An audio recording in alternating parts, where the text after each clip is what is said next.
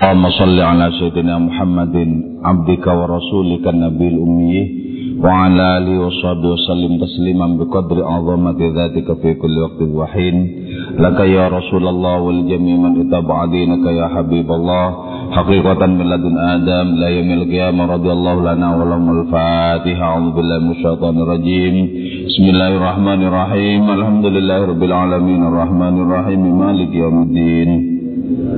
إياك نعبد وإياك نستعين اهدنا الصراط المستقيم صراط الذين أنعمت عليهم غير المغضوب عليهم ولا الضالين آمين لتقربنا إلى الله تعالى لمحبتنا إلى رسول الله صلى الله عليه وسلم لسلامتنا في الدين والدنيا والآخرة لغضاء ديوننا لغضاء حاجاتنا من هواج الدنيا والآخرة وتيسير أرزاقنا حلالا طيبا مباركا كثيرا وسعا لسعة جسادنا وقلوبنا في أمراضنا ظاهرا باطنا دفع البلايا والمهن والفتن والأمراض الأسقام. ولمنافعنا لمصالحنا لبيتنا أولادنا وذرياتنا وجوارنا أصدقائنا جميع المسلمين المؤمن adalah ya minhum mulamad wal azil islam wal muslimin bijudika ya Allah bi syafaati nabiyyika ya Allah bi barakati awliyaika ya Allah bi asraril fatiha a'udzu billahi minasy syaithanir rajim bismillahirrahmanirrahim الحمد لله رب العالمين الرحمن الرحيم مالك يوم الدين إياك نعبد وإياك نستعين اهدنا الصراط المستقيم صراط الذين أنعمت عليهم غير المغضوب عليهم ولا الضالين آمين Melanjutkan pembahasan puisi Syekh Muhyiddin Ibn Arabi yaitu Tahiyyat Mustaqim Mutayyam Penghormatan untuk orang yang dimabuk rindu Untuk orang yang sedang diguncang kerinduan Beberapa waktu yang lalu kita membahas puisinya Ibn Arabi bahwa kita mesti melakukan pendakian, membebaskan diri dari kefanaan semesta ini. Karena kita punya modal untuk memerdekakan diri dari segala yang fana, yaitu ruh kita. Ibn Arabi menyebut dunia ini sebagai Al-Kathib, yaitu bukit pasir. Bukit pasir yang sedang kita huni bukanlah tempat yang cocok untuk istirahat selamanya. Dunia ini bukanlah padang ilalang di mana kita bisa bernikmat-nikmat untuk selamanya. Dunia ini adalah bukit pasir yang mesti kita lampaui. Dunia ini adalah timbunan kesementaraan yang mesti kita lewati. Nanti ketika kita sudah bisa membebaskan diri dari cengkraman segala yang fana, maka kita akan berjumpa dengan nama-nama Allah yang mengelola rohani kita. Seperti apa sebenarnya rasa dari nama Allah Al-Hadi? Allah yang memberikan petunjuk. Nanti kita bisa merasakan tidak saja paham tapi merasakan nama Allah Al-Hadi ketika kita membebaskan diri dari cengkraman segala yang fana di dunia ini. Kita juga bisa berjumpa dengan nama-nama Allah yang lain, berjumpa dengan sifat-sifat Allah. Itu adalah tanda baik bagi kita untuk meneruskan perjalanan rohani sampai kepada hadratullah. Nah, kalau kita berjumpa dengan nama-nama Allah, kita merasakan nama-nama Allah itu, maka pada suatu hari di saat kita sempurna merasakan nama-nama itu, fala unsa yauman bil muhassab min mina wa bil manharil a'la umuran wa zamzam. Maka nanti ketika jarak sudah ditekuk karena kita sudah bisa membebaskan diri dari kesementaraan, maka di situ sudah tidak ada lagi kenikmatan di dalam menekuk jarak di dalam menempuh jarak. Orang yang sedang berproses itu biasanya mengalami kenikmatan proses. Jadi kalau kita mengenang misalnya di zaman-zaman ospek atau ketika kita menempuh proses pendidikan atau apa saja itu memiliki dimensi kenikmatannya tersendiri. Tapi ketika orang sudah melewati, melampaui, maka kenikmatan proses itu menjadi tidak ada. Karena itu falaun sayauman bil mahsab min mina. Maka tidak ada lagi getar kenikmatan di dalam proses itu. Ketika sudah sampai kepada pengorbanan paling sempurna. Mahasab itu nama tempat di Mina ya. Jadi ini simbol apa sebenarnya? Di Mina itu tempat berkorban, tempat orang melempar jumrah. Ketika kita sudah mengorbankan segala-galanya untuk Allah Ta'ala Ketika kita memberikan nilai kepada segala tindakan, keputusan kita, perbuatan kita, amal kita, gerak kita, diam kita, tidur kita, jaga kita dengan Allah Subhanahu wa taala, maka sesungguhnya kita sampai kepada puncak dari pengorbanan itu sendiri. Korbankanlah segala sesuatu untuk Allah Ta'ala walaupun segala-galanya ini memang milik Allah. Tapi korbankanlah semua itu kepada Allah Ta'ala maka Allah akan memberikan yang tak terhingga sebagai balasan kepada kita. Artinya begini, kalau ilmu kita kita pakai untuk Allah Ta'ala, maka Allah akan menghadirkan, memberikan ilmu yang tidak ada batasnya. Dari sini kita paham, kenapa ilmu Nabi itu menjadi sedemikian luasnya. Karena seluruh ilmu beliau dipakai sepenuh-penuhnya untuk Allah Ta'ala. Sama juga ketika hidup kita dipakai untuk Allah Ta'ala kemudian habis. Nggak usah khawatir. Allah akan menggantikan hidup yang beribu-ribu kali lipat lebih bermoto ketimbang hidup kita yang sekarang.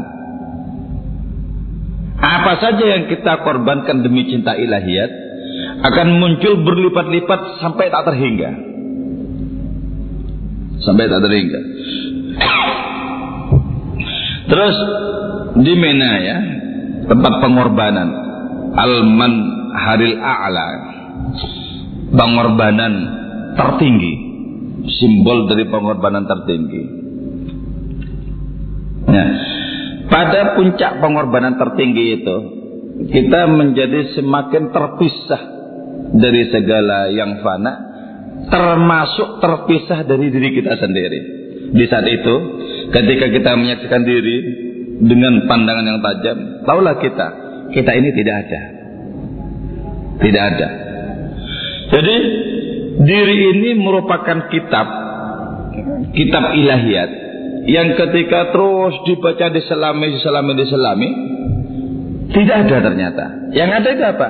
Yang ada adalah pengejawantahan kehadiran Allah Ta'ala semata-mata yang mutlak.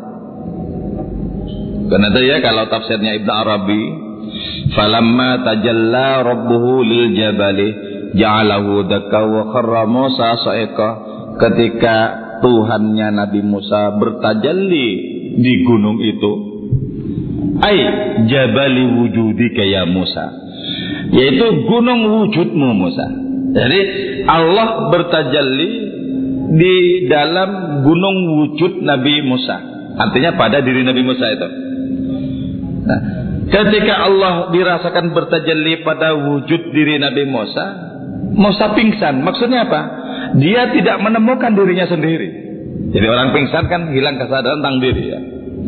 Nah, ketika dirasakan Allah Ta'ala bertajalli pada wujud Nabi Musa, Nabi Musa tidak menemukan dirinya sendiri. Kosong. Nama, ketika kita membebaskan diri dari semesta kefanaan, maka kita saksikan semesta kefanaan ini kosong selegus ada. Kosong sebagai semesta, ada sebagai kehadiran Allah Subhanahu wa taala.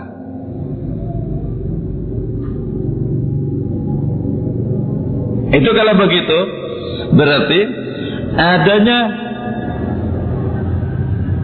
pengorbanan itu mesti terus menerus dilakukan, terus dilakukan sampai akhirnya kita merasakan tidak ada setitik debu pun yang kita miliki dari hidup diri kita. Tidak ada. Maka nanti muncul ungkapan la amliku li nafsi naf'an wala dharan wala mautan wala hayatan wala nusyura. Aku tidak memiliki diriku sendiri. Tidak memiliki apa kemanfaatan tidak punya. Karena itu kalau Syekh Abdul Hasan Syadzili ya, jangankan minta tolong kepada makhluk lain, kepada diriku aku tidak minta tolong katanya. Dari mana ungkapan ini? Dari adanya kesadaran tentang ketidakadaan diri walaupun setitik debu sekalipun secara hakiki. Yang ada adalah tajallinya Allah Subhanahu wa taala. Itu orang sudah terbebaskan dari al-kafir dari timbunan bukit pasir. Terus umuran. Umur di sini berarti apa? Al hayatul abadiyah tuh. Jadi kalau di sini disebutkan maka tidak ada nanti kenikmatan proses itu ketika segalanya sudah ditempuh. Ketika orang sampai kepada hakikat mina, kepada hakikat pengorbanan tertinggi, maka di situ kemudian orang berada di alam keabadian itu sendiri. Jadi alam keabadian itu jangan dibayangkan nunggu akhirat, tidak. Orang yang sekarang sudah terbebaskan dari cengkraman kefanaan itu sudah keabadian. Sudah keabadian. Coba ya kalau doanya Gusmi. Allah man isna bil mautatil ula waliladati thaniyah. Wa ahyina bil hayatil baqiyah fi hadhid dunyal faniyah. Ini ini ya. Ini korelatif dengan Ibn Arabi. Wa ahyina bil hayatil baqiyah Ya Allah anugerahkanlah kepada kami kehidupan yang abadi. Di mana itu? Fi hadzal dunyal faniyah. Dunia yang fana ini. Jadi keabadian jangan dibayangkan di sana tok, di akhirat tok ketika segala hancur enggak. Sekarang orang bisa sudah mencapai keabadian ketika sudah terbebaskan dari belenggu kefanaan, masuk kepada keabadian.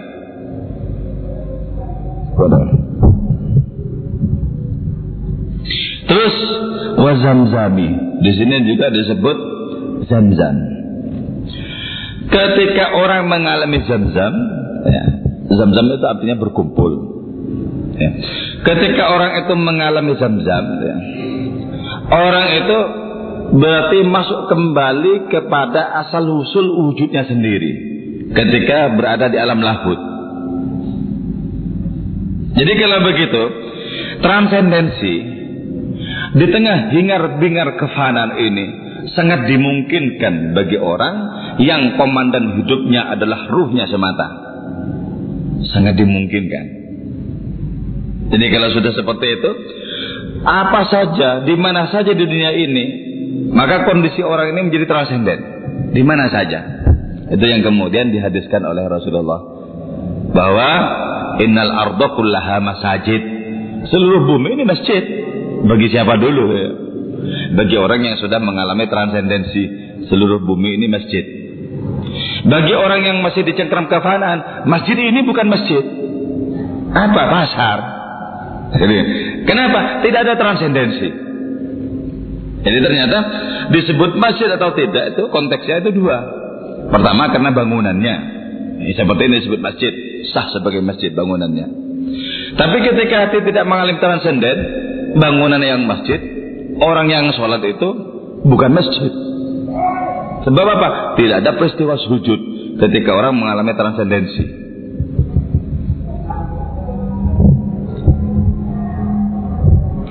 Nah, pada saat seperti itulah kemudian Maulana Rumi mengatakan muhasabuhum qalbi li ramyi jimarihim wa manharuhum nafsi wa mashrabuhum dami.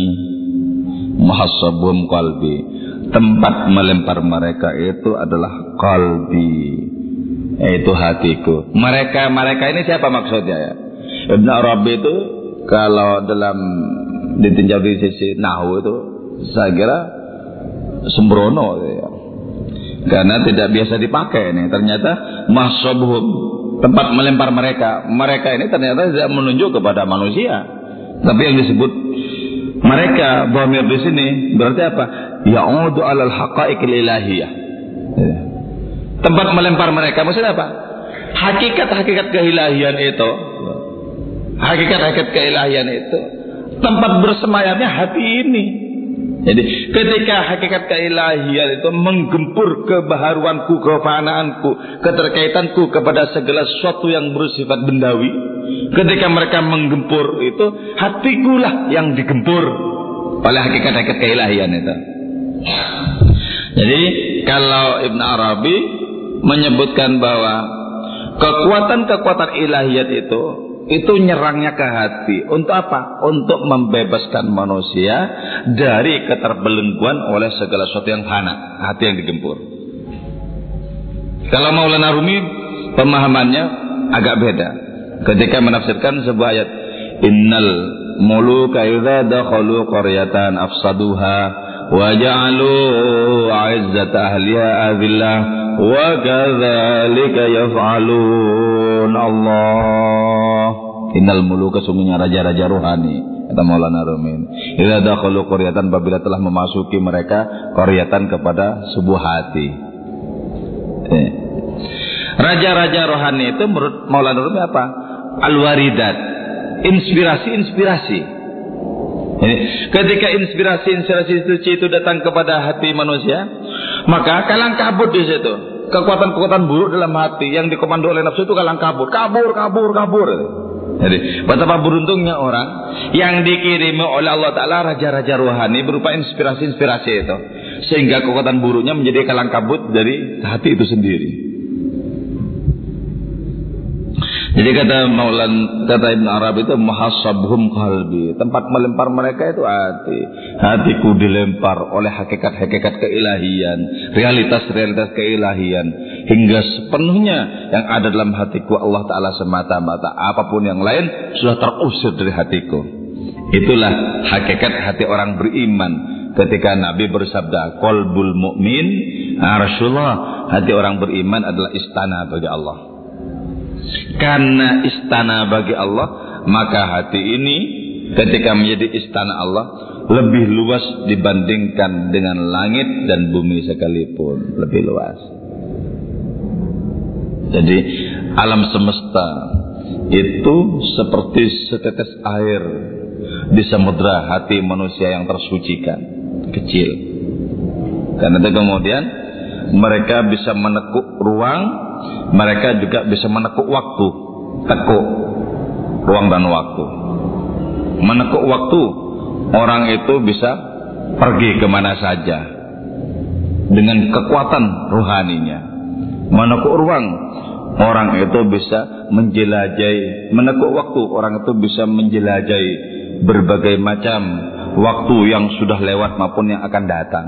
Tekuk semuanya kemudian muncul ungkapan Syabul Hasan Syadzili andaikan tidak dilarang oleh syariat saya bisa menyebut apa saja yang sudah terjadi maupun yang belum terjadi. Dari awal mula penciptaan sampai akhirnya orang masuk surga dan masuk neraka. Jadi ilmunya itu mencengkram keseluruhan waktu yang sudah tergelar. Dari mana itu? Dari mengalami transendensi yang sempurna. Sudah terbebaskan nah sebab itu ya kalau di dalam tarekat yang digempur itu terutama hati. Coba ya tarekat qadiriyah misalnya ya. La ilaha illallah illallah itu ke kiri. Kenapa? Posisi hati di kiri. La ilaha illallah maksudnya dari bawah ke atas, tarik ke kanan, pinggir ya. Jadi tidak ada siapa pun yang mesti idolakan illallah. Artinya apa? Dari paling bawahnya ciptaan sampai paling atasnya dari paling kanan sampai paling kiri, depan belakang semacamnya itu, tidak ada siapa pun yang perlu kita idolakan. Illallah. Jadi yang dipukul itu apa? Hatinya. La ilaha illallah, la ilaha illallah, la ilaha illallah. Jadi ke sebelah kiri ini dipukul. Agar apa? Agar suci, agar kabur cecukuk-cecukuk dari dalam hati itu. Tentara-tentara nafsu biar berantakan. Set. Nah ketika tentara nafsu sudah mulai berantakan, masuk kemudian kekuatan-kekuatan suci itu al-haqaiqul ilahiyah itu masuk. Ketika sudah masuk al-haqaiqul ilahiyah, orang sudah merasakan nikmat ilahiyat pada segala sesuatu. Dan nikmat ilahiyat itu lebih nikmat dibandingkan dengan apa pun. Nikmat ilahiyat. Terus liram yijmarihim untuk melempar jumroh mereka. Jadi kalau haji itu tempat melempar jumroh mina. Tapi tempat melempar jumrohnya al-haqaiqul ilahiyah. Tempat melempar jumrohnya realitas realitas keilahian adalah hatiku. Lempar, kabur lah. Wa man haruhum nafsi dan korbannya itu adalah nafsuku sendiri. Jadi kan itu hakikatnya orang berkorban itu bukan berkorban sapi, kambing, unta bukan itu. Itu kan binatang di luar. Jadi yang perlu dikorbankan sesungguhnya binatang-binatang di dalam. Karena itu akhir-akhir ini banyak hewan korban melawan. Kenapa? Sesama binatangnya kok. Oh, ini sangat tidak pantas sama binatangnya kok sok kuasa. Lawan, sapinya ngelawan. Ada yang pingsan banyak sekali itu. Melawan. Kenapa? Karena mestinya yang dikorbankan nafsu dulu baru mengorbankan sapi di luar Ini sapinya dulu dan nafsunya makin gemuk. Jadi waman haruhum nafsi. Yang dikorbankan oleh realitas-realitas keilahian itu, pengalaman-pengalaman keilahian itu, sifat-sifat keilahian, nama-nama keilahian yang dikorban adalah nafsi, nafsuku. Karena itu ya, orang memasuki dunia kesufian harus merentangkan lehernya di hadapan pedang keilahian. Artinya apa? Harus mengorbankan apa saja demi cinta ilahiyat wa masyrabuhum dami dan minuman mereka adalah darahku. Darah itu apa? Darah itu simbol dari kehidupan. Darah itu bagian dari air dan dari air diciptakan segala yang hidup. Wajalna minal ma'i kulla hai. Segala yang hidup berasal usul dari air. Mereka meminum darahku. Kau katakan, minumlah sampai habis. Nanti ketika kehidupanku yang fana lenyap, akan datang digantikan oleh kehidupan yang abadi. Jadi disediakan memang disediakan untuk dihabiskan untuk diminum sampai ludes oleh adanya realitas keilahian. Oh, ya. Jadi karena itu ya, yang bebal nafsu ini yang bebal coba di sesekali dicoba kan Nafsu itu kan nggak mau sholat sunat banyak-banyak kan nggak mau cukup lah cukup seginian gitu ya. Atau bahkan bukan bukan sholat sunat yang wajib juga wah ini nggak usah aja. Nah coba dikorbankan sembelih lehernya nafsu itu. Coba belajar sholat sampai mabuk itu. Oh, capek pokoknya selama masih bisa berdiri berdiri. Gitu. Jadi kan nafsu kan bilang sudah cukup ya cukup besok lagi gitu. Nah, itu jangan mau coba terus dicoba dicoba dicoba. Dan itu ya hebatnya Syekh Abdul Wahab Sya'rani dalam kitab Al-Minul Kubra itu menyatakan saya tidak pernah kan salah satu karunia Allah ke saya kepada saya adalah saya tidak pernah mengerjakan sholat sunat dalam keadaan duduk kecuali saya buktikan bahwa berdiri roboh jadi, jadi sebab kalau langsung sholat sunat duduk itu kan sebenarnya boleh toh. Kita yang sehat pun boleh sholat sunat duduk itu boleh. Tidak wajib berdiri itu. Tapi kan itu alasannya nafsu itu ya. Ah, mendingan kan boleh kan. Masa rukhsah nggak diambil? Kalau ini kemurahan Allah masa nggak dipakai? Semacam gratis masuk ke dalam dunia hiburan masa nggak dipakai? Voucher makan dan lain semacamnya. Eman-eman kalau nggak dipakai.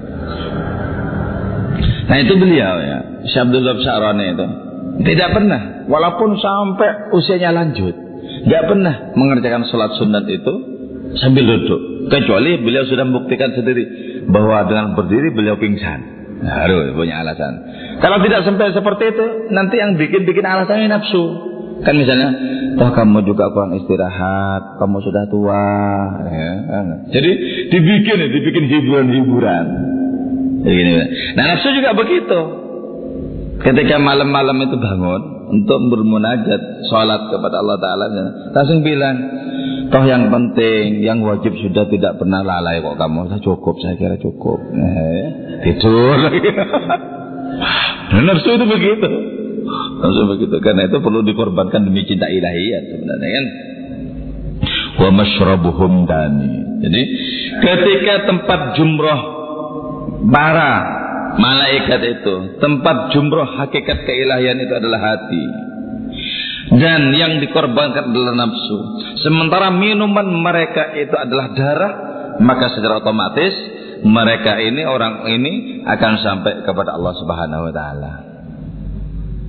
Jadi yang kalau begitu yang menjadi penghalang antara kita dengan Allah taala itu apa sebenarnya jadi penghalang? Yaitu keberpihakan kepada diri sendiri. Itu jadi penghalang. Dan nafsu itu menjadi komandan agar manusia berpihak kepada dirinya sendiri. Jadi untung rugi itu kalkulasinya kalkulasi nafsu kemudian. Ah ini jangan, ini jangan, ini jangan. Kalkulasi nafsu. Coba kalau ini dikorbankan, untung ruginya itu kemudian dalam perspektif Allah Taala. Orang terbebaskan dari cengkraman nafsunya sendiri. Terbebaskan. Nanti akan menjadi apa? Menjadi hakikat dari tempat-tempat peribadatan. Kayak Mina itu kan, Zam-Zam. Mahsab di Mina dan semacamnya. Jadi kita. Oke, sebelum masuk kepada kepada bait berikutnya, eh, silakan dimakan. Ada yang mau ditanyakan yang belum dipahami? Karena model spiritualitas Ibnu Arabi itu agak jelimet ya. Tapi sekali orang merasakan Tentu nikmatnya tidak kebalang. Sekali orang merasakan, ternyata tidak jelimet ternyata. Jadi jelimet itu karena orang belum mengalami. Jelimet. Kalau orang sudah mengalami, maka apa yang kelihatannya kusut itu ternyata terurai. Seret. Ada yang mau ditanyakan? Paham? Was-was?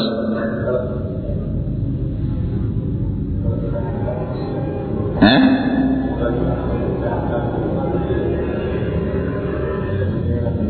Kalau dihantam gimana?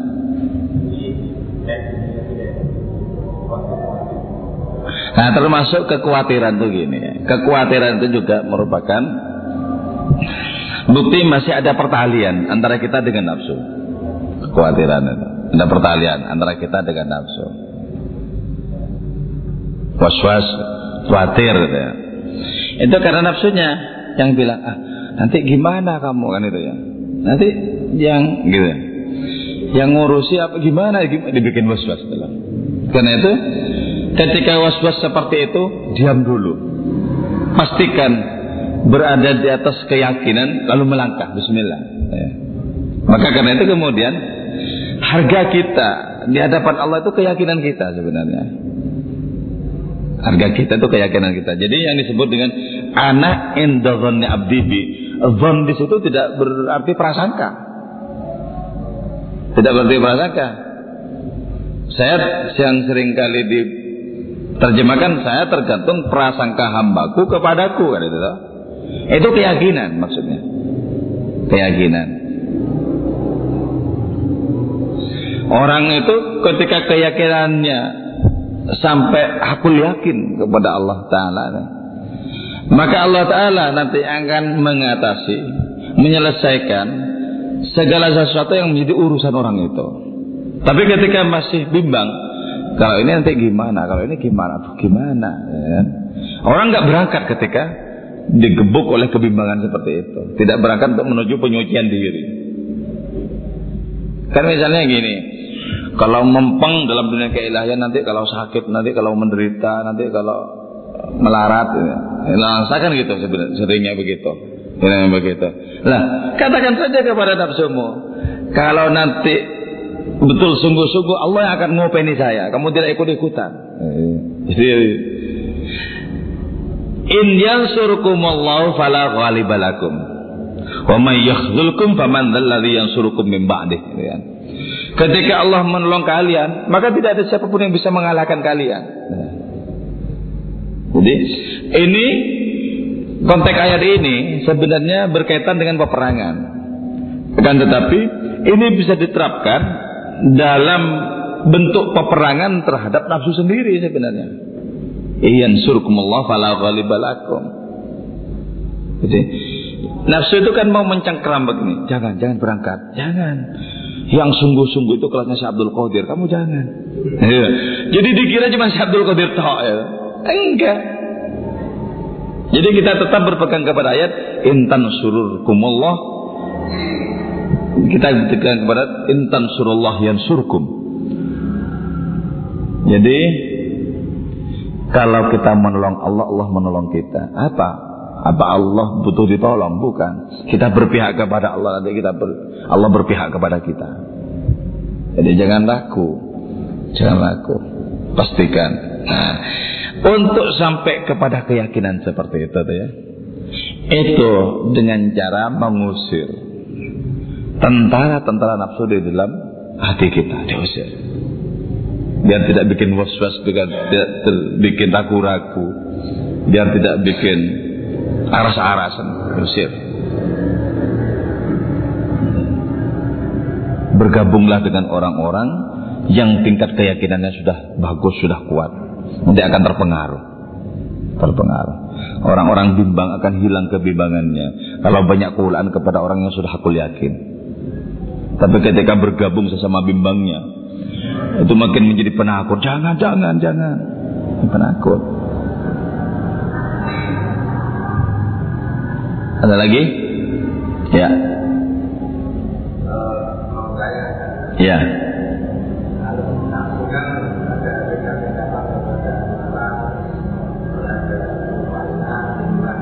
Iya.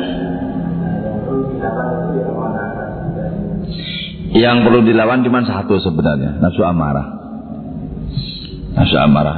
Nafsu amarah itu adalah kekuatan yang senantiasa mau mengajak manusia jauh dari Allah. Amarah. Kalau yang kedua, itu sudah orang bisa melakukan otokritik, kritik kepada dirinya sendiri. Namanya nafsu lawamah. Jadi nafsu lawamah itu orang sudah bisa mengetahui kekurangannya, kealpaannya, kelalaiannya, leda-ledenya, tidak beresnya, sudah bisa dipahami. Oh, inilah lawamah itu bagus. Orang kalau sudah bisa memberikan kritik kepada dirinya sendiri dah bagus. Mulhama itu bagus. Nafsu yang diberi ilham untuk mengerjakan kebaikan. Nah, nanti ketika sampai di atasnya lagi mutmainnah itu sudah jaminan. Yaitu nafsu yang mendapatkan undangan spesial dari Allah taala. Ya ayyatuhan nafsul mutmainnah irji'i ila rabbiki radiyatan mardiyah.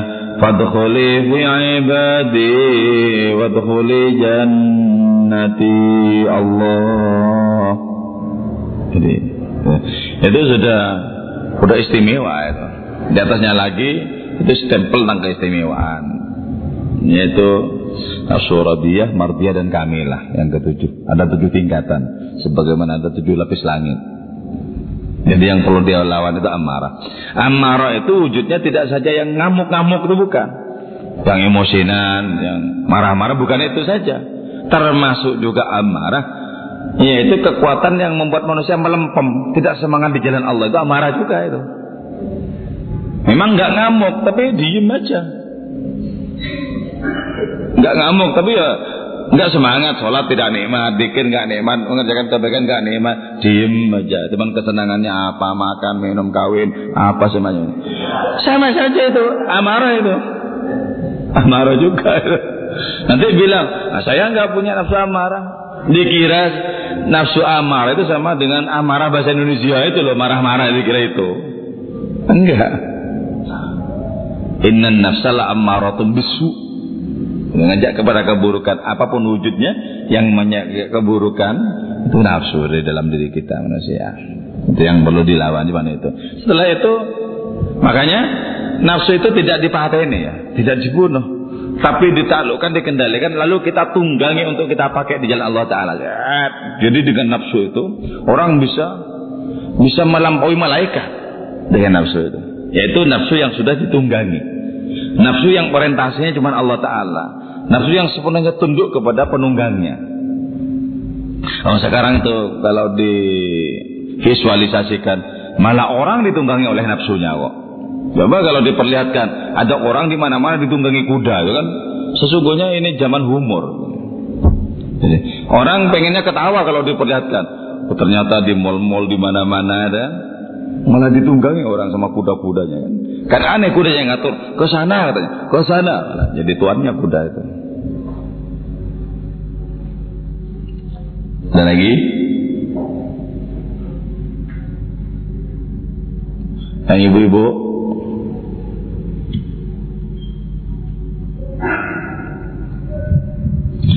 Faya hadiyal ajmal in jita hajiran faqih bil madaya. Sa'atan thumma sallim. Faya hadiyal ajmal. Wahai penggembala unta. In jita jika datang engkau. Hajiran kepada pagar. Ya, Artinya apa? Wahai penggembala unta Kalau engkau sudah berada di pagar keilahian. Maksudnya mau masuk dalam wilayah keilahian. Kenapa di sini simbolnya hadial ajmal, penggembala unta. Penggembala unta. Unta itu simbol dari binatang yang penuh dengan kesetiaan, kepatuhan. Karena itu Allah bersumpah dengan unta itu kan. dengan unta. Dalam ayat yang biasa dipakai yang biasa dibaca oleh imam pada salat Jumat yaitu salah satunya tentang unta itu. Ilal ibili kaifa khuliqat. Coba renungi unta bagaimana dia diciptakan. Kan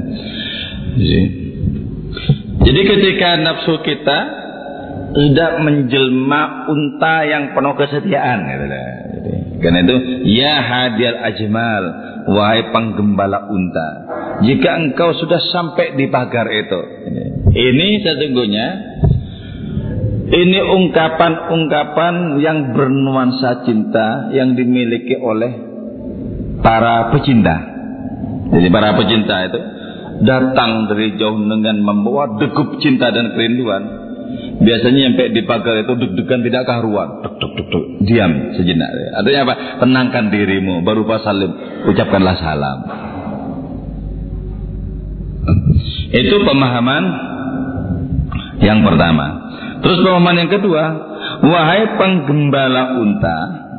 Jika engkau ternyata sampai kepada akalmu akalmu. Diam. Artinya apa? Kalau pengalaman rohani sudah mulai diakalkan, diam. Sebab apa? Orang sampai kepada Allah tidak dengan akal, tapi dengan keimanan, dengan musyahadah, dengan menyaksikan, dengan hati, bukan dengan akal.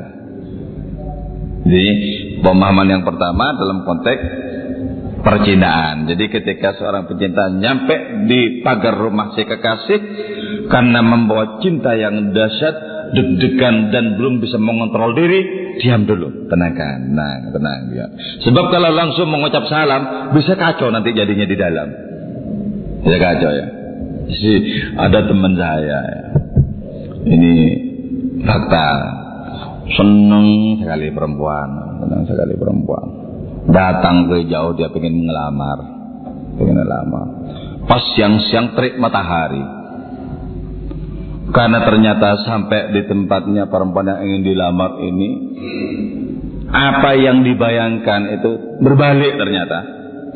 Membayangkan diterima tidak diterima. Kemudian bilang dia, saya mohon izin karena mau hujan ini katanya. Padahal terang benderang gitu. Dari saking kacaunya itu sudah. Saya enggak aja ya. Wah, katanya kan saya ketawa Gus kalau ingat itu Gus Kalau saya pas keluar itu mana ada mendung, enggak ada mendung. Aku bilang, berarti pikiranmu yang mendung kawan.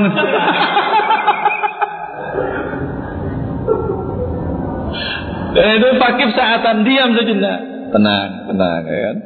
Sama dengan orang mau belajar berbicara di forum, dok dok dok dok dok diem, ambil nafas yang Nanti tenang baru assalamualaikum enak lah. Kalau masih deg-degan, persediaan konsep sudah banyak. Hilang itu nanti semuanya itu. Deg-degan tuh. Misalnya dipanel dengan tokoh siapa, tokoh siapa kan bisa bikin deg-degan tuh. Diam sejenak caranya ya. Bikin tenang, tenang. Baru ngomong lancar nanti. Lancar. Fakih bil mataya. Maka tetaplah engkau di atas kendaraanmu. Diam. Atau kita ini maknai akal. Kalau ternyata pengalaman rohanimu itu menyeretmu kepada akalmu sendiri, diam, jangan ikuti. Kenapa? Akal itu tidak ngerti urusan apa pun tentang pengalaman. Kalau istilah Maulana Rumi, ya, ketika engkau mengalami cinta, buang jauh-jauh akalmu. Sebab jika kau bawa akalmu dalam percintaan, dia akan menjadi pengacau saja. Maksudnya perspektif ini gimana? Apa kok ngomong perspektif? Enggak ada hubungannya. Ya kan? Masih tanya, Lus ini teorinya siapa? Enggak kepake. Oh ini menikmati cinta kok tanya teori konsep semacam enggak kepake. Itu itu konsep teori rumus itu dunia orang tidak berpengalaman cinta. Cinta meruntuhkan seluruh konsep dan rumus dan teori itu. Runtuh di situ. Jadi kalau kita maknanya akal, fakih bil mataya saatan, humma salim, kemudian sampaikanlah salam, ucapkanlah salam, assalamualaikum. Salam diucapkan kepada kekasih dengan degup-degup kecintaan dalam batin. Wah enak sekali. Assalamualaikum. Asik? Yang belum mengalami minimal bisa membayangkannya. Jadi nanti gimana kalau assalamualaikum? Oh, masih lagi masih kan? Tapi kalau ternyata sambutannya penolakan itu loh, jadi persoalan. Tapi bisa bilang kan kita kan sudah ngaji Ibn Arabi bilang aku datang tidak ada hubungannya dengan ditolak atau diterima. dengan dikira aku tidak seperti dalam pikiranmu.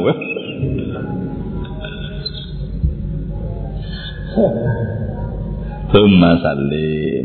Terus setelah salim apa?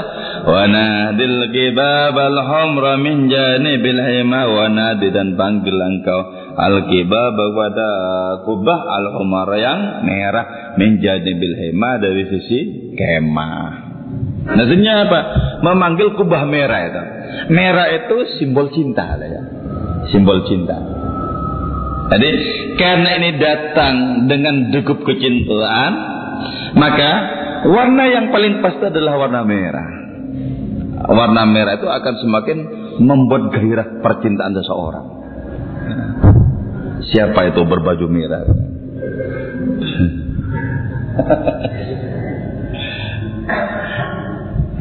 nah, makanya kalau di sini ya kalau berkaitan dengan masalah warna ya, berkaitan dengan perkara warna.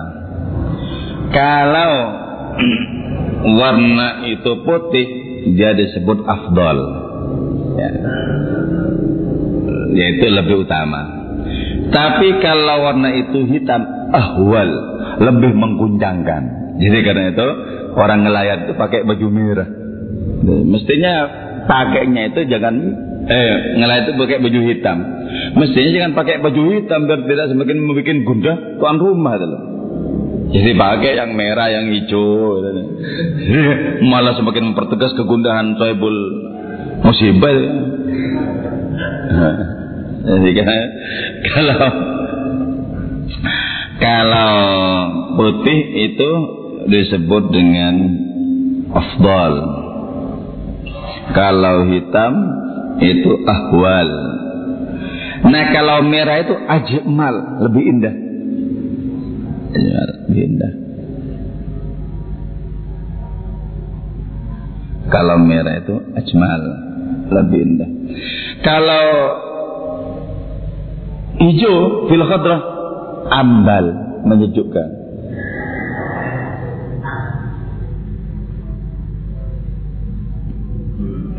Karena itu, karena datang atas nama degup kecintaan, panggillah kubah yang merah. Kenapa di sini?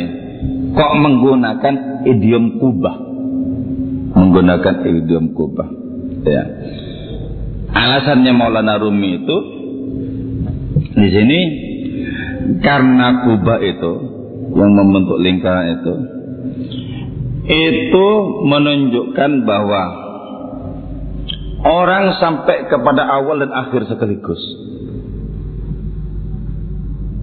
Orang sampai kepada awal dan akhir sekaligus. Kenapa? Kubah itu dauriyun, berputar sebenarnya. Cuma yang diperhatikan kan separuh kayaknya. Terus karyun bersifat seperti bola. Jadi, di situ sudah mencakup awal akhir, di situ mencakup permulaan, di situ mencakup penghabisan dan semacamnya. Jadi sampai kepada ketakterhinggaan. Panggil itu kubah merah itu. Artinya apa? Cinta ilahiyat yang tidak ada batasnya. Panggillah cinta ilahiyat yang tidak ada batasnya itu. Dari mana? Dari sisi perkemahan. Kemah itu apa? Kemah itu rumah, rumah itu apa? Hati. Dari sisi hati itu sendiri. Panggil. Karena hati tadi sudah ditempati oleh al-haqaiqul ilahiyah. Hakikat-hakikat keilahian, realitas-realitas keilahian.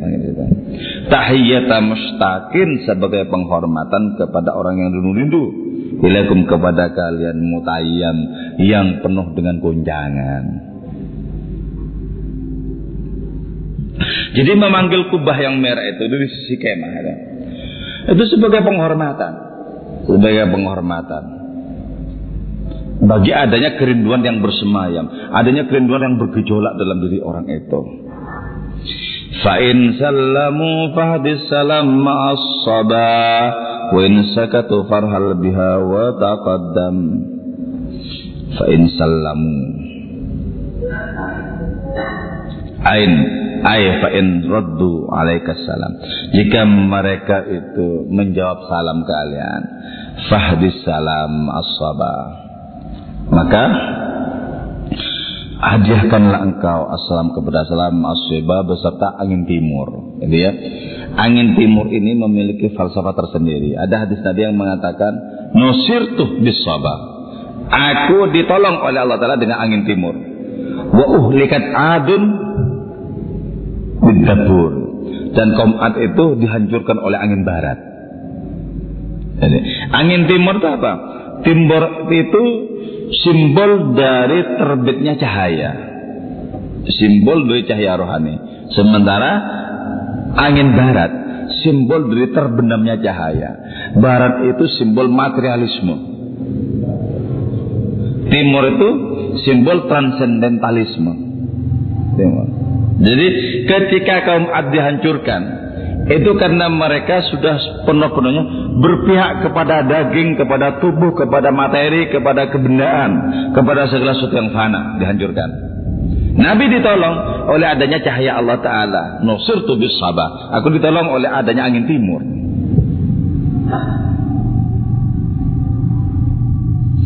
Jadi karena itu, ketika mereka mengucap salam, maka persembahkanlah salam itu bersama dengan angin timur.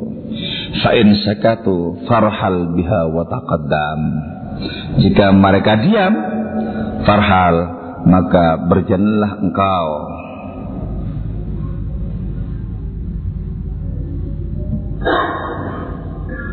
Farhal maka berjalanlah engkau.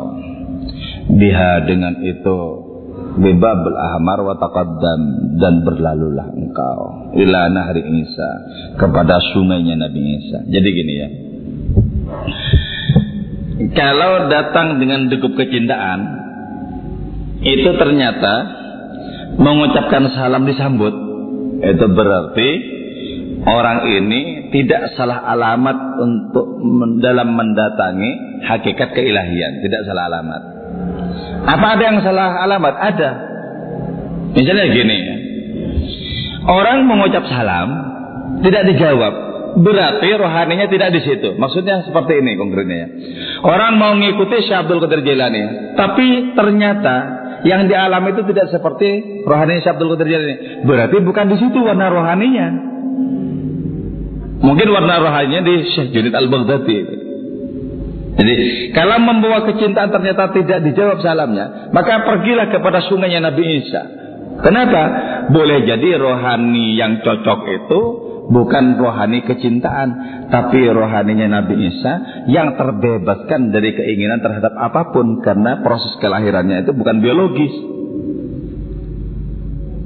Bukan biologis. Tapi proses kelahirannya itu murni semata-mata wujud kekuasaan Allah Ta'ala. Jadi karena itu Nabi Isa tidak pernah tertarik dengan dengan perempuan. Nabi Yahya juga tidak pernah tertarik. Nabi Khidir, Nabi Ilyas nggak pernah tertarik. Karena itu kalau kita ke sana membawa kisah cinta salah alamat. Salah alamat. Salah alamat. Membawa kisah cinta salah alamat. Sebab tidak akan punya respon. Kenapa? Tidak pernah mengalami itu. Tidak punya respon. Jadi karena itu kalau ternyata dijawab salam kita berarti apa? Ada respon. Ada respon. Kepada siapa? Kepada model-model kerohanian itu sendiri. Jadi karena itu ya, kalau kita waras misalnya, waras sebagai laki-laki, sebagai perempuan itu, itu model kerohaniannya, insya Allah bukan model kerohanian Nabi Isa nanti. Kecuali kalau misalnya sudah dihilangkan oleh Allah Ta'ala rasa tertarik itu bisa memasuki kerohanian model kerohanian Nabi Isa ini. Jadi fa'in salamu fahbis salam Masaba wa in syakata farhal biha wa taqaddam ila nahri Isa haitsu halat rikabuhum sekiranya berhenti rikabuhum apa kendaraan mereka.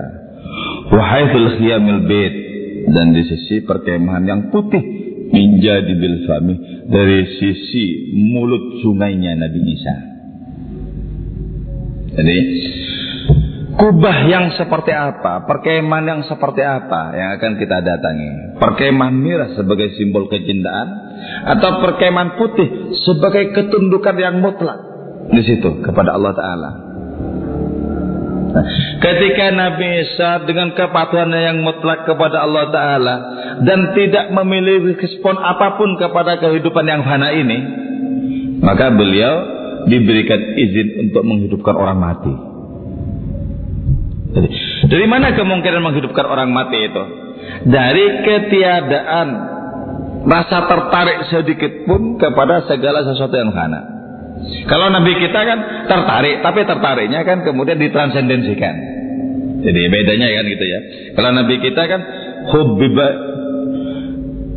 min dunyakum ilayya salatun.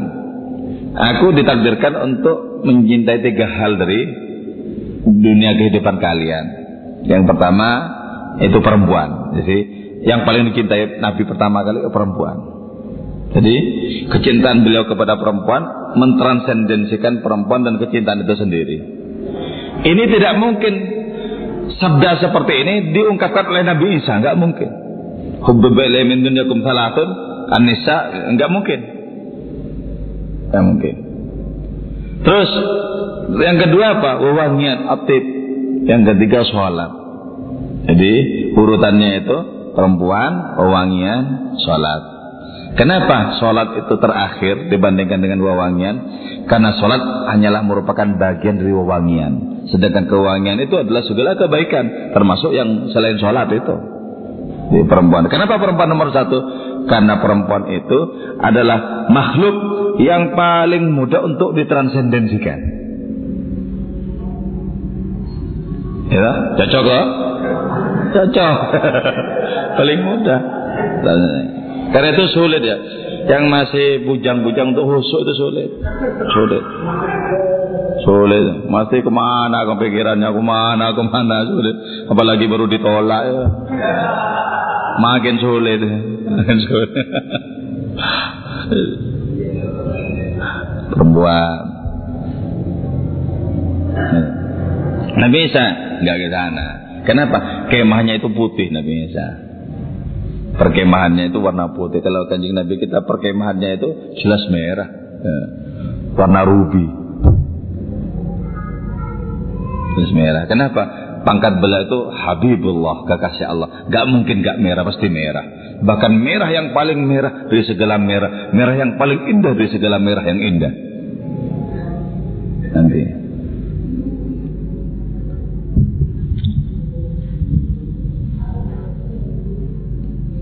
Ada yang tanya kan? Jadi ini wilayah-wilayah cinta, wilayah totalitas keilahian. Karena itu apa saja kita kerjakan mesti kalau tidak atas namamu untuk apa aku kerjakan ya Allah gitu. Kalau tidak atas namamu untuk apa aku pergi mencari ilmu ke kampus setiap hari membosankan. Kalau tidak atas namamu untuk apa aku berkenalan dengan perempuan. Kalau tidak atas namamu untuk apa pasti sudah kugagalkan semuanya. Tidak ada gunanya kalau tidak atas namamu. Kalau ini sudah betul kepake, ah, selesai kita. Selesai. Kita sudah melampaui Bukit Pasir. Bukit Pasir. Wong jangankan melampaui Bukit Pasir, pasirnya itu memenuhi seluruh tubuh. Benar. Seperti orang gulang-guling di pasir. Bagaimana bisa melampaui Bukit Pasir? Nanti ya kalau selanjutnya wana di bid'adin warribab wa Zainab wa Hindin wa Salma tumulubna wa Zamzam ya.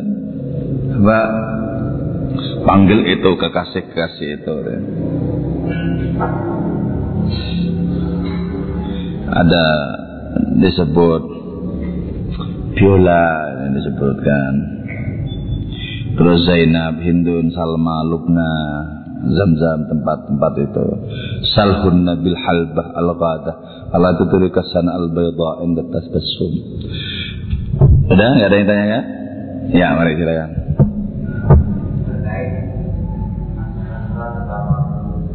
Ya.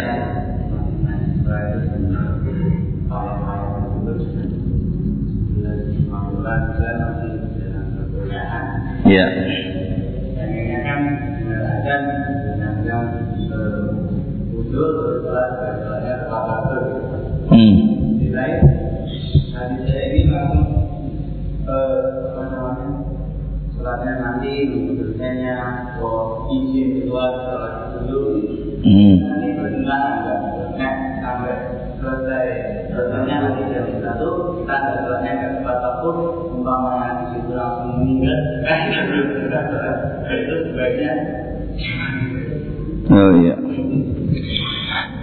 Yang sering salah dipahami itu perkara tepat waktu. Ya. Tepat waktu itu bukan awal waktu. Jadi pertengahan waktu masih tepat waktu, akhir waktu masih tepat waktu. Yang nggak tepat itu kalau sudah keluar dari garisnya itu loh. Misalnya salat duhur di waktu asar tidak tepat waktu itu. Jadi tepat waktu itu nggak harus awal waktu. Bahkan kalau dalam syarahnya kitab Zubat itu ya. Kalau pas lagi musim panas, makruh justru sholat di awal waktu itu. Makruh. Kenapa? Panas-panas nggak husuk itu. Terus sholatnya kapan ya? Nanti jam-jam 2 itu kan. Kan lebih tentram hati kita. Itu juga bukan di luar waktu itu. Allah Ta'ala itu memberikan waktu yang longgar Itu biar sesuai dengan kondisi ketenangan hati itu. Enggak yang terburu-buru dengan atas langsung aja. Padahal itu karena terburu-buru nggak menikmati itu. Mending akhir waktu tapi menikmati. Nah. Masih tepat waktu itu. Jangan dikira nggak tepat. Siapa bilang nggak tepat?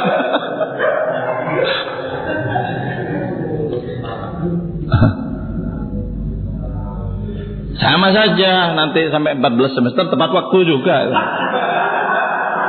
Baru kalau lewat itu di, di oh nggak tepat waktu itu. Nggak masalah. Terserah kita mau kapan. Jadi gini. Jadi yang penting waktu masuknya kapan, waktu kelarnya terakhir kapan. Mepet-mepet boleh. Boleh nggak masalah. Bahkan orang sholat di awal waktu sendirian itu lebih utama sholat di akhir waktu berjamaah. Jadi Allah Ta'ala bikin waktu Isya itu panjang sekali. Ya itu kan biar kita pilih yang paling nikmat itu loh. Nikmat. Nanti kalau nikmatnya itu menjelang-jelang subuh, jam-jam 3, jam setengah 4, ya sudah biasakan dalam Isya waktu itu lebih nikmat. Coba mana yang lebih utama? Berjamaah tapi hati ke mana-mana. Sendiri tapi konsentrasinya bagus coba. Kalau cara berpikir kita itu kuantitatif, ya yang berjamaah kuantitatif. Tapi kalau berpikirnya kualitatif, yang sendiri. Cuma sendiri bisa bermesraan dengan Allah Ta'ala. Berjamaah tidak bisa apalagi bacaan imamnya salah ke mana-mana. Makin kacau loh, makin kacau. Hah? Kalau yang tidak pernah mengalami santri mungkin biasa sebab nggak tahu perbedaannya benar dan tidak misalnya.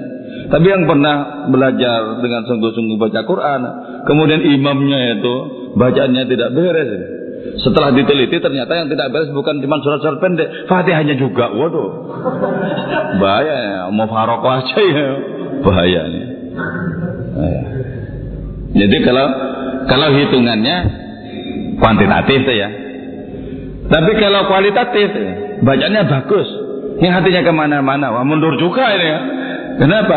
Cuman lahiriahnya yang bagus nih hatinya juga ke mana-mana walaupun pasti bacaannya ini.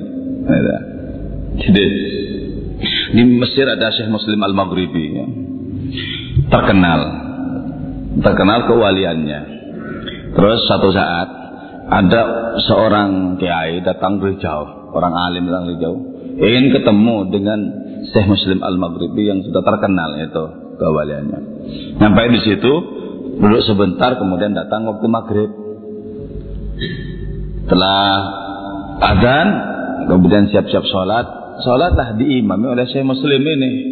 Ternyata bacaan Fatihahnya amburadul. Nah orang yang alim ini bilang dalam hatinya, untuk apa aku datang jauh-jauh kalau cuma bacanya kayak gini nih kan? Mau faroko aja ini, nggak jelas ini kan?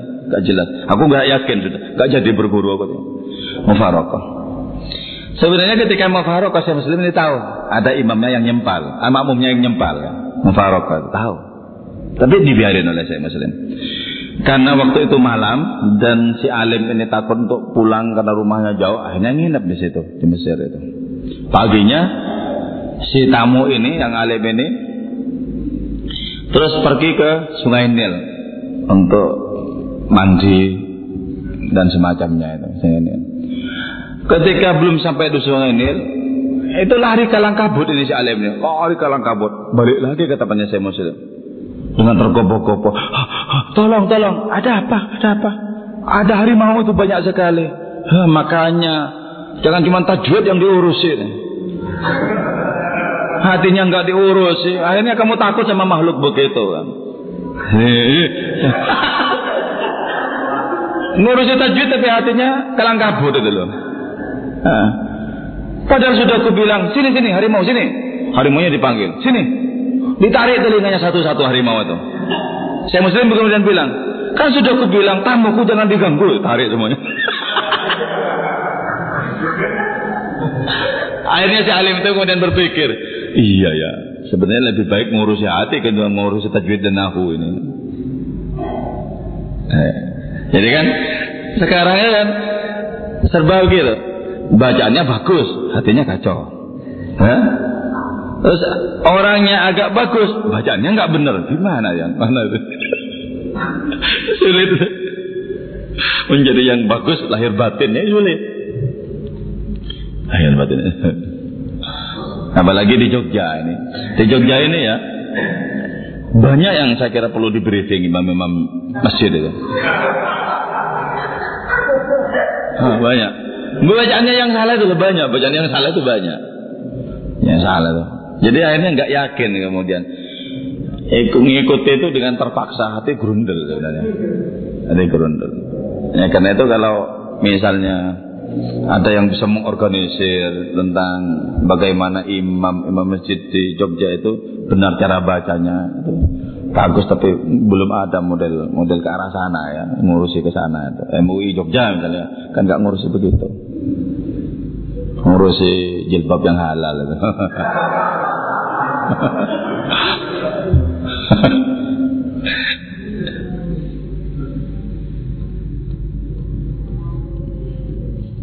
Ada lagi? Ya.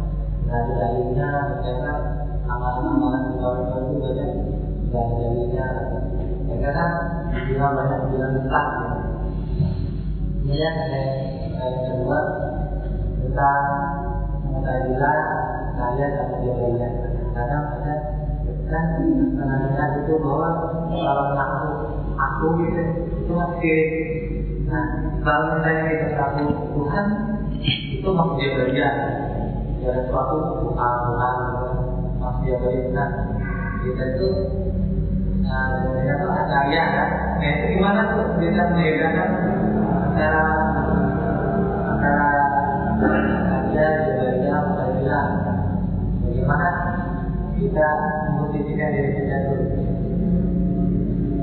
Ya. Pertama tentang jalan kepada Allah Ta'ala Itu sesungguhnya Sebanyak makhluknya malah ya Jadi jalan kepada Allah sebanyak makhluknya Sebab apa? Pada setiap makhluk Itu ada tali rohani yang tersambung dengan Allah. Apa saja makhluk itu? Termasuk setan. Ada tali rohani yang nyambung dengan Allah Ta'ala. Kalau orang menemukan tali itu maka orang ini akan senantiasa senang menyusuri perjalanan untuk sampai kepada Allah Ta'ala. Jadi karena itu, kalau toriko itu banyak, wajar. Wong toriko itu adalah pengalaman masing-masing dari pendiri toriko itu. Apa tidak ada dalilnya? Ada dalilnya. Mana yang tidak ada dalilnya? Wong yang dibaca la ilaha illallah jelas ada dalilnya. Afdhalu ma qultu ana wan nabiyyuna min qabli la ilaha illallah ya. Terus salawat ada dalilnya, istighfar ada dalilnya. Kalau yang dimaksud tidak ada dalilnya itu dalil yang menentukan baca ini ini yang itu racik sendiri. Wong jamu saja bisa diracik sendiri apalagi begitu. Jadi diracik tadi. Misalnya kita mau baca Quran boleh, terus setelah itu mau baca salawat boleh, setelah itu baca asmaul husna juga boleh, terserah. Terserah. Jadi dalilnya itu ada. Masing-masing poin yang dibaca itu ada. Tidak ada yang tidak ada dalilnya. Tapi kalau berbicara hadis Nabi yang berbicara tentang qadiriyah ya enggak pakai begitu.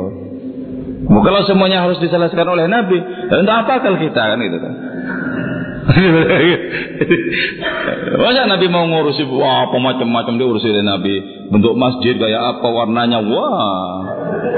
Kebanyakan. Jadi itu terserah kreativitas kita.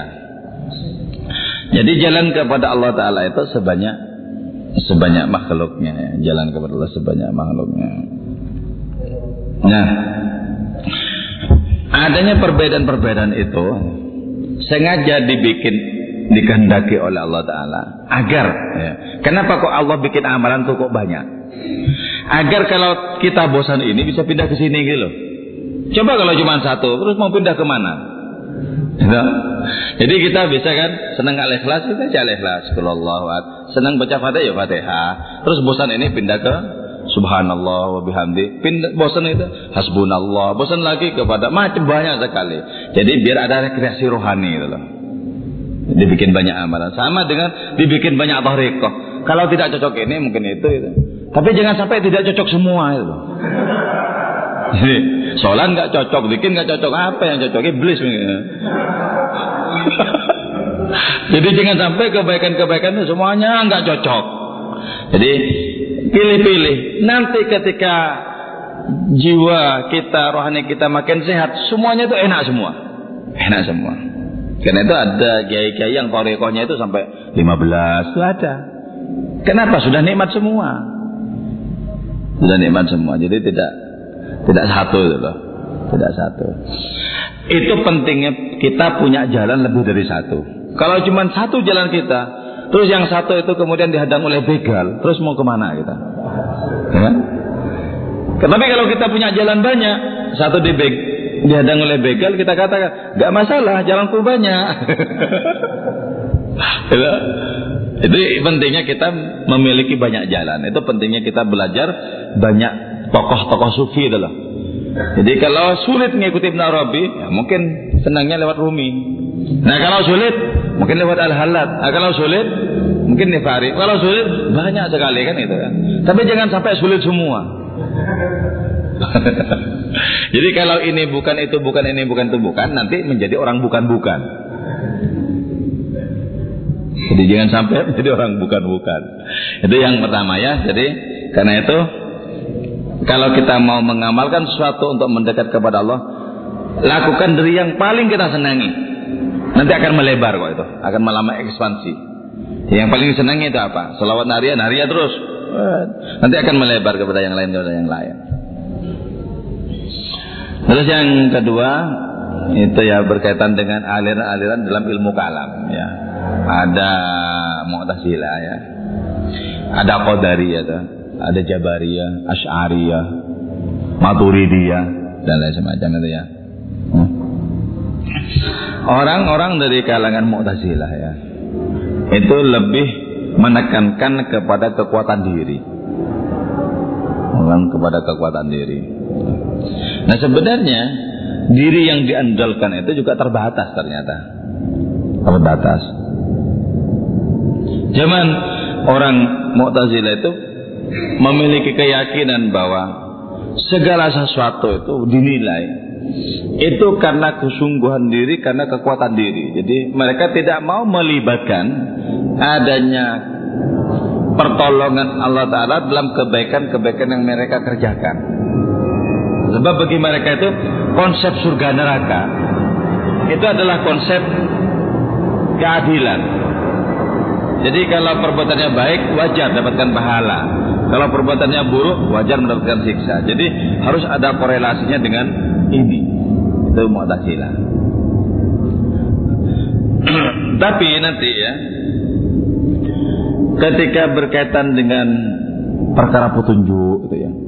Apakah orang dapat petunjuk itu karena berusaha atau murni merupakan karunia Allah Taala? Itu akan sulit. Sebab apa? Dalam sejarah, justru Sayyidina Umar itu dalam posisi menentang lah merah dapat petunjuk ya. mestinya kan kalau ikut nalar Mu'tazilah gak dapat. Kenapa? Wong mati ini kok. Mestinya kan gak dapat. Nah, itu berarti kan ketika sampai di situ tidak boleh tidak ini Jabariyah.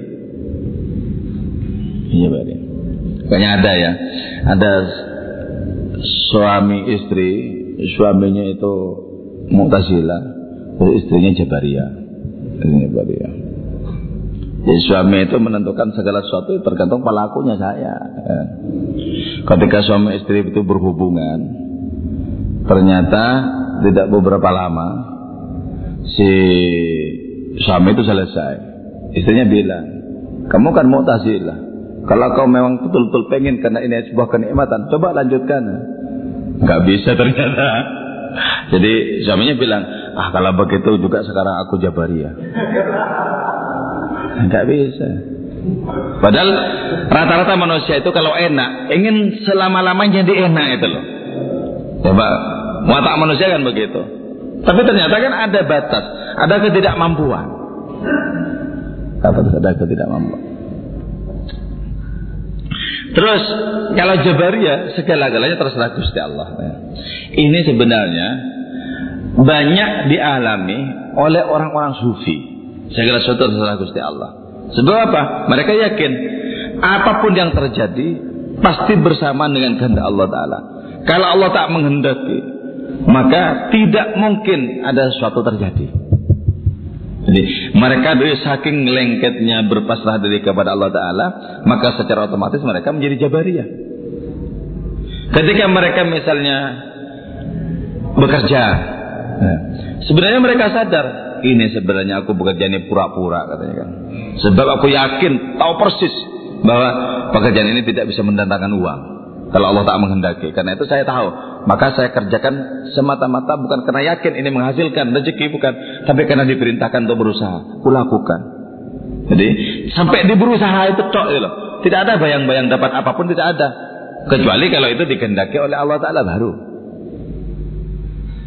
Kalau Asy'ari itu kan begini dalilnya. Ma'indana lil abdi kasbun kullifa bihi walakin lam yu'athir fa'arifa. Kitab Jauhar Tauhid. Tahun 97 saya diajari begini. Menurut orang-orang Asy'ari ya, yang kemudian diklaim sebagai pendapat Ahlus Sunnah itu ya. Berusaha itu ikhtiar itu wajib. Tapi tidak memiliki dampak ikhtiar itu. Jadi kalau orang bekerja dapat uang, bukan karena kerja itu yang mendatangkan uang. Bihi walakin lam asir. Tidak ada dampaknya sama sekali. Eh, kalau begitu terus apa? Allah Ta'ala yang memberikan uang di balik pekerjaan. Kalau Allah Ta'ala mengendaki tidak dapat uang, tidak dapat. Buktinya apa? Banyak orang ditipu bekerja. Eh, banyak orang ditipu bekerja. Dulu pernah ada lulusan filsafat Win ya, akidah filsafat itu masih di atas saya angkatannya sekitar angkatan tahun 80-an ketika SPP-nya masih 33 ribu. Waktu itu 33 ribu di atasnya lagi 27 ribu SPP-nya jadi paling murah di dunia sampai di akhirat.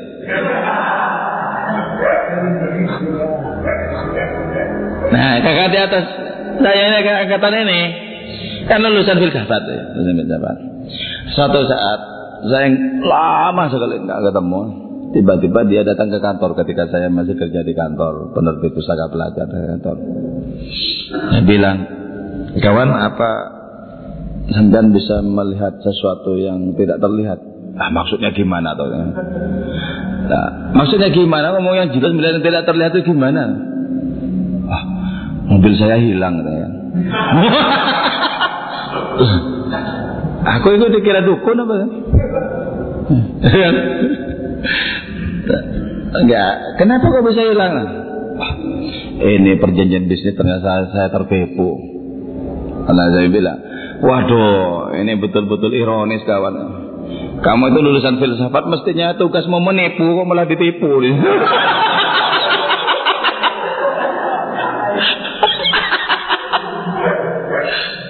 Orang filsafat minimal cengengesan kok malah malah ini kena tipu.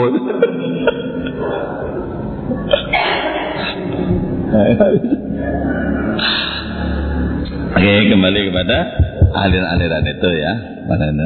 Nah, orang mau meyakini bahwa dirinya sepenuhnya memiliki potensi, akhirnya akan berhadapan dengan batas itu ya, dengan batas. Karena itu Mu'tazilah itu itu enggak laku kecuali bagi mahasiswa baru. Kalau mahasiswa baru kan baru semangat berpikir, wah harus rasional, harus logis macamnya ya. Padahal dia sendiri nggak logis. Kenapa? Masih dikirim bapaknya kan nggak logis. Gimana pikirannya ke mana-mana masih tergantung orang tua. Ngomong perkara logis, rasional, ternyata rokoknya juga disuplai orang tua begitu. Bisa enggak kepakai tuh. Jadi kepakainya cuma di awal-awal diskusi itu Mu'tazilah ya. Lama-lama kita meyakini ternyata apa? Ternyata sekian banyak itu dalam hidup kita. Itu campur tangan Allah. Terutama dalam kebaikan-kebaikan yang kita kerjakan. Campur tangan Allah itu. Kalau enggak, enggak bisa. Dari mana datangnya kebaikan kalau tidak dari sana? Kalau tidak dari hadiratnya itu, nggak bisa. Jadi Jabariyah pada hal-hal tertentu boleh bahkan wajib. Wajib. Kalau keyakinan kita sudah sangat kuat, kita nggak usah kerja nggak masalah. Jadi karena itu kalau kaidahnya para sufi yang sudah sampai di hakul yakin, mereka mengatakan taroktul iktisab. Ku tinggalkan kerja sengaja untuk apa?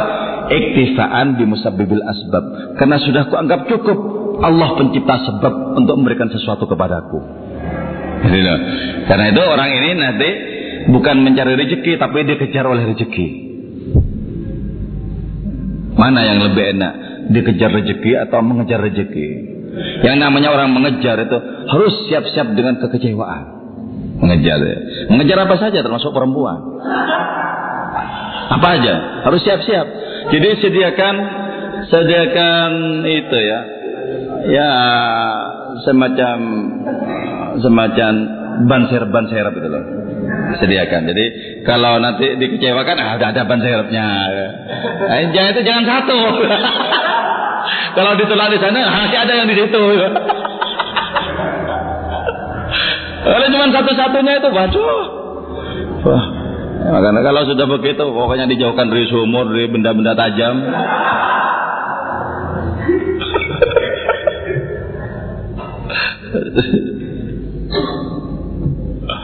Iya. Jadi perkara kita mau Asy'ari atau Jabari tergantung kepada kapasitas dan tingkatan rohani kita. Tergantung itu. Jadi ada kalanya orang itu langsung disuplai oleh Allah Taala. Eh, tanpa harus bekerja. Bahkan tawaran-tawaran rezeki itu banyak. Allah Taala berfirman, Ayuhad dunia, Ukhdumi man khadamani. Wahai dunia Mengabdilah engkau kepada orang yang mengabdi kepadaku. Dan kecewakanlah siapa pun yang memburumu. Jadi kalau orang total mengabdi kepada Allah Ta'ala Itu Allah yang menangani urusan-urusannya termasuk rezeki-rezekinya. Enak Tinggal Ngopi, ngerokok, ngopi, ngerokok Seperti Mbah Dahlan Jampes ngopi, ngerokok, ngopi, ngerokok. Ketika dikritik orang kiai cuman ngopi ngerokok ngopi ngerokok ngerokok rokok. Langsung nulis kitab tentang rokok dan kopi. Asik jadi diam saja dikritik tetangganya itu. Kiai cuman kerjanya ngopi ngerokok nulis kitab kan. Asik. Irsyadul ikhwan fi ahkami syurbatil qahwati wa dukhan. Enak tapi kalau orang itu dicari oleh rezeki, nah enak dia. Dia bisa pasang harga diri. Tergantung mau kutolak apa mau kuterima gitu tak. Kalau Nabi malah nolak Nabi itu. Sebab apa? Maka rohaninya paling tinggi tolak. Oh, jangan jangan eh, tolak. Padahal yang nawarkan Allah loh. Tolak sama Nabi. Tidak ya Allah saya pengen sehari kenyang sehari lapar katanya. Ketika ditawari semesta gunung-gunung berubah jadi emas tolak. Tolak.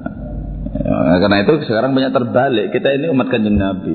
Tapi diam-diam kita ingin menjadi umatnya Nabi Sulaiman. Kenapa kaya? Jadi kalau tentang masalah penolakan itu rata-rata orang tidak ikut itu. Tidak ikut. Penolakan. Sebab penolakan itu hanya dimiliki orang-orang yang rohaninya sangat tangguh baru menolak. Jangan enggak. Kita enggak ditawari memburu gitu.